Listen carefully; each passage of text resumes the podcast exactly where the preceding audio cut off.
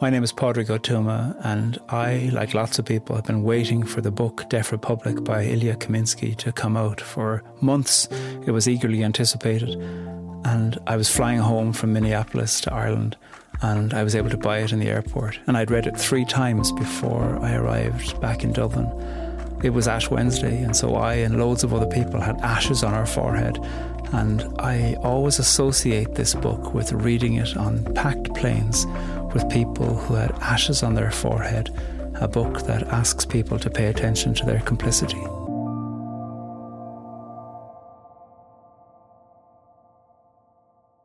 We Lived Happily During the War by Ilya Kaminsky. We lived happily during the war, and when they bombed other people's houses, we protested, but not enough. We opposed them, but not enough. I was in my bed. Around my bed, America was falling, invisible house by invisible house by invisible house. I took a chair outside and watched the sun. In the sixth month of a disastrous reign, in the house of money, in the street of money, in the city of money, in the country of money, our great country of money, we, forgive us, lived happily during the war.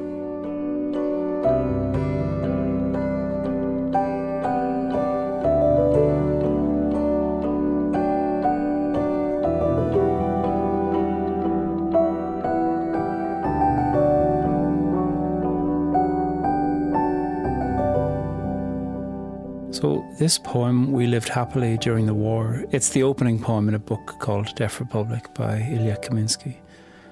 And the book Deaf Republic is a poetry collection, but it's also a story, almost like a piece of theatre. It has a cast of characters at the start. And reading through the poems, you're learning about these characters and you're wondering what's going to happen. Ilya Kaminsky was born in Odessa in the former Soviet Union now Ukraine, and um, his family sought asylum in the States in the 1990s. And the broad storyline of the book is a city or a town called Vasenka. This town maybe sounds like it could be somewhere in Russia.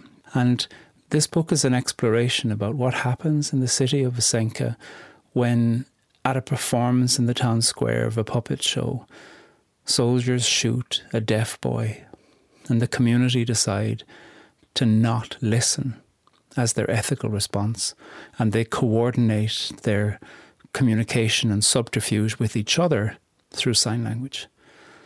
Ilya Kaminsky is deaf himself, and so he is exploring deafness as an ethical response to oppression. He has this fictional town, but also this fictional town is every town. In this opening poem, he mentions America. He is asking people who are reading the poem or listening to the poem or engaging with it to feel implicated in the question about civic life and who is comfortable while other people aren't, and how can you remain comfortable while other people are oppressed.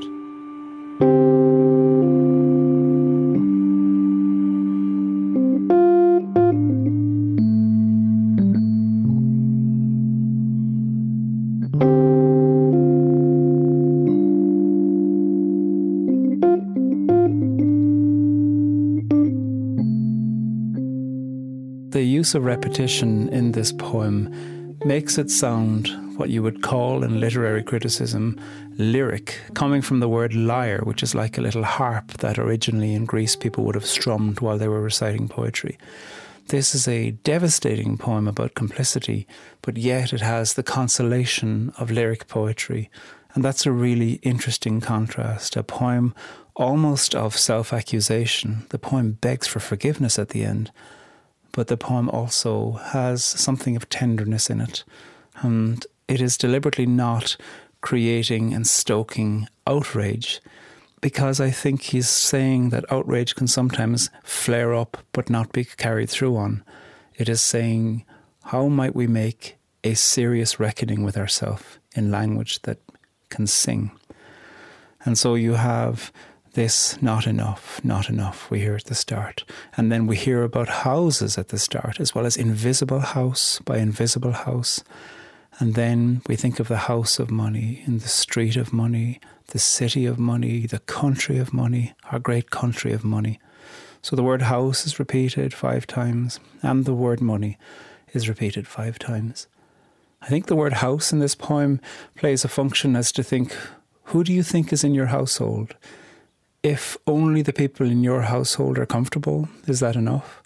Who do you imagine is in your broader household? And the book, I think, is asking people to pay attention to the question as to what is the border of their household that they define.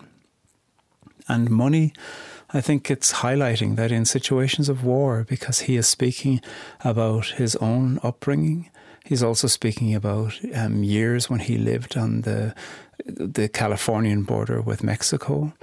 Um, and speaking about so many different places where there is escalated tension or even war, and how lots of people know you can make a profit from fear. You can make a profit from war. Over and over again in situations of war, we know this in Ireland, things will be happening where conflict is escalating, people's lives are in danger, and somebody will see an opportunity for profit making.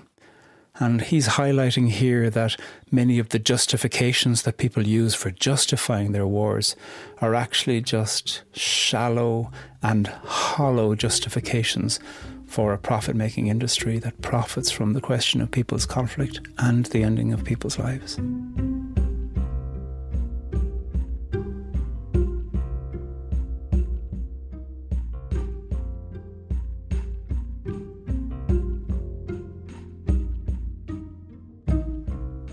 Toward the end of the poem, there is this request forgive us.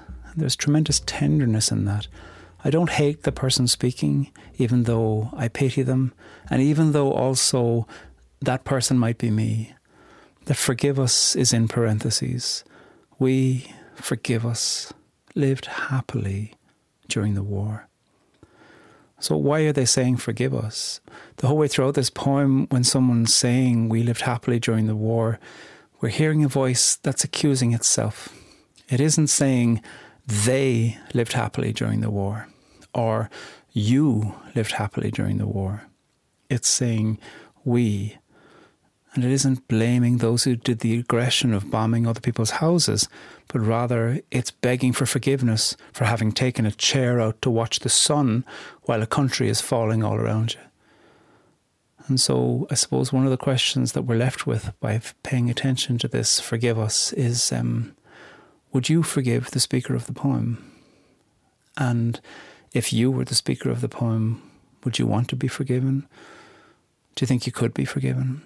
Who needs to be forgiven? Who feels the need for that in situations where there are communities of people who are experiencing a certain kind of luxury while other people are experiencing oppression.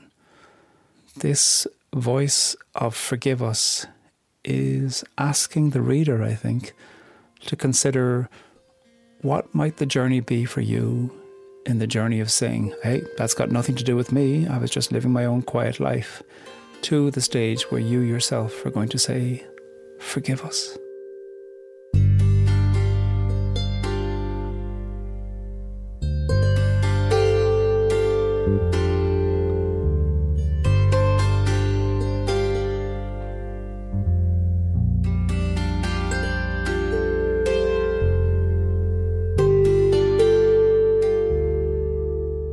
A, um, a deep and very interesting politics of disability in this poem.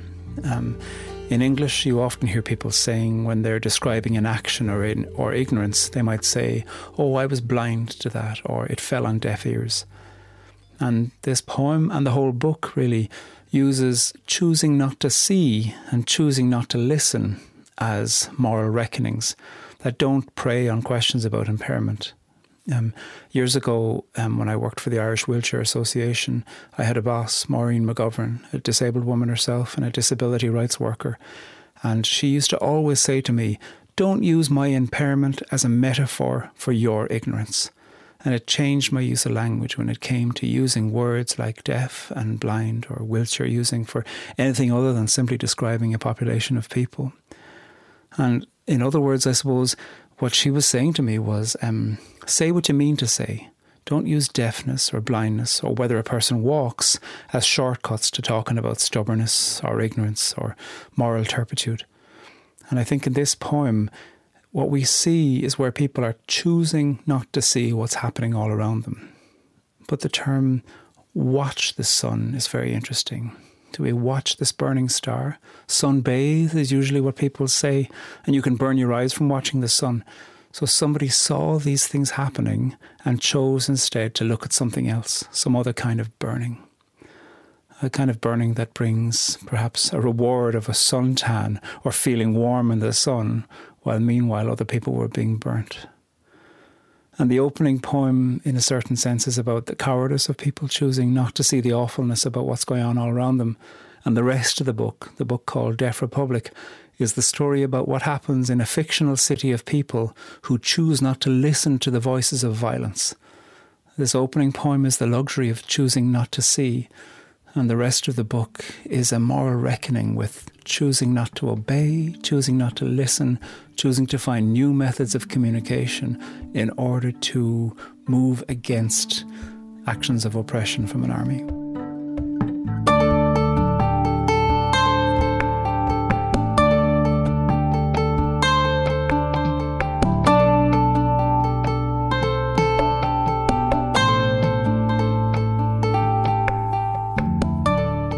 So I think lots of people might know that piece of writing by Martin Niemöller where he says, you know, first they came for the socialists, the trade unionists, the Jews, and then me.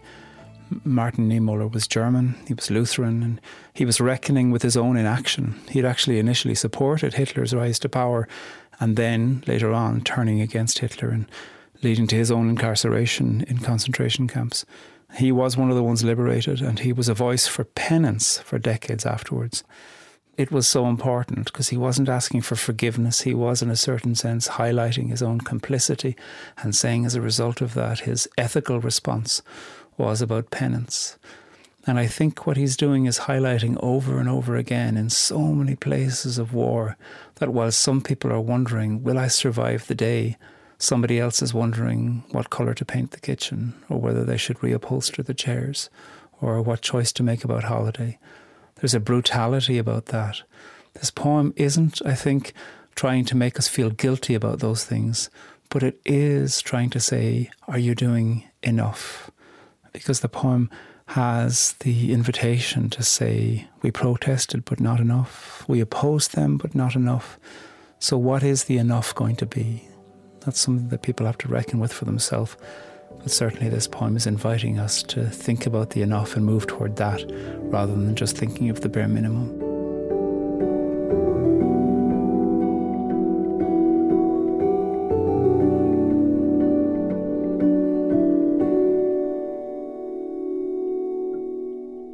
We Lived Happily During the War by Ilya Kaminsky.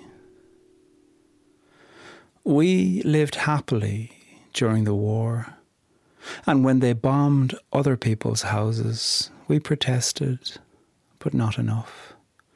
We opposed them, but not enough. I was in my bed. Around my bed, America was falling. Invisible house by invisible house by invisible house. I took a chair outside and watched the sun in the sixth month of a disastrous reign, in the house of money, in the street of money, in the city of money, in the country of money, our great country of money, we, forgive us, lived happily during the war.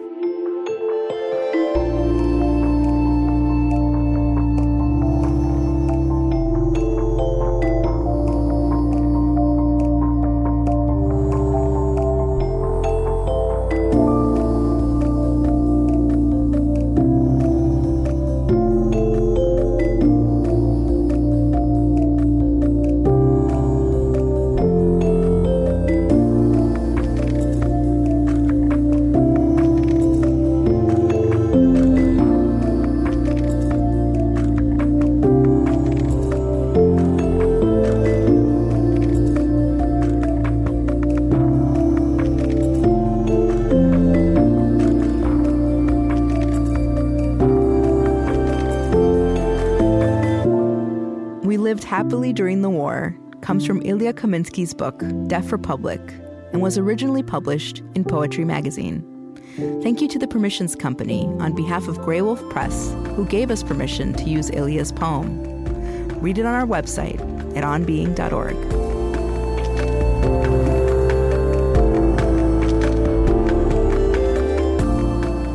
Poetry Unbound is Gautam Srikishan, Chris Heagle, Erin Colasacco, Eddie Gonzalez, Lillian Vo, and me, Lily Percy. Our music is composed and provided by Gautam Srikishan and Blue Dot Sessions. This podcast is produced by On Being Studios, which is located on Dakota land. We also produce other podcasts you might enjoy, like On Being with Krista Tippett, Becoming Wise, and This Movie Changed Me.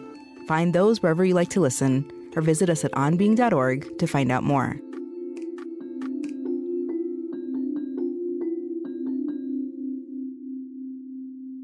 This podcast is produced by On Being Studios in Minneapolis, Minnesota.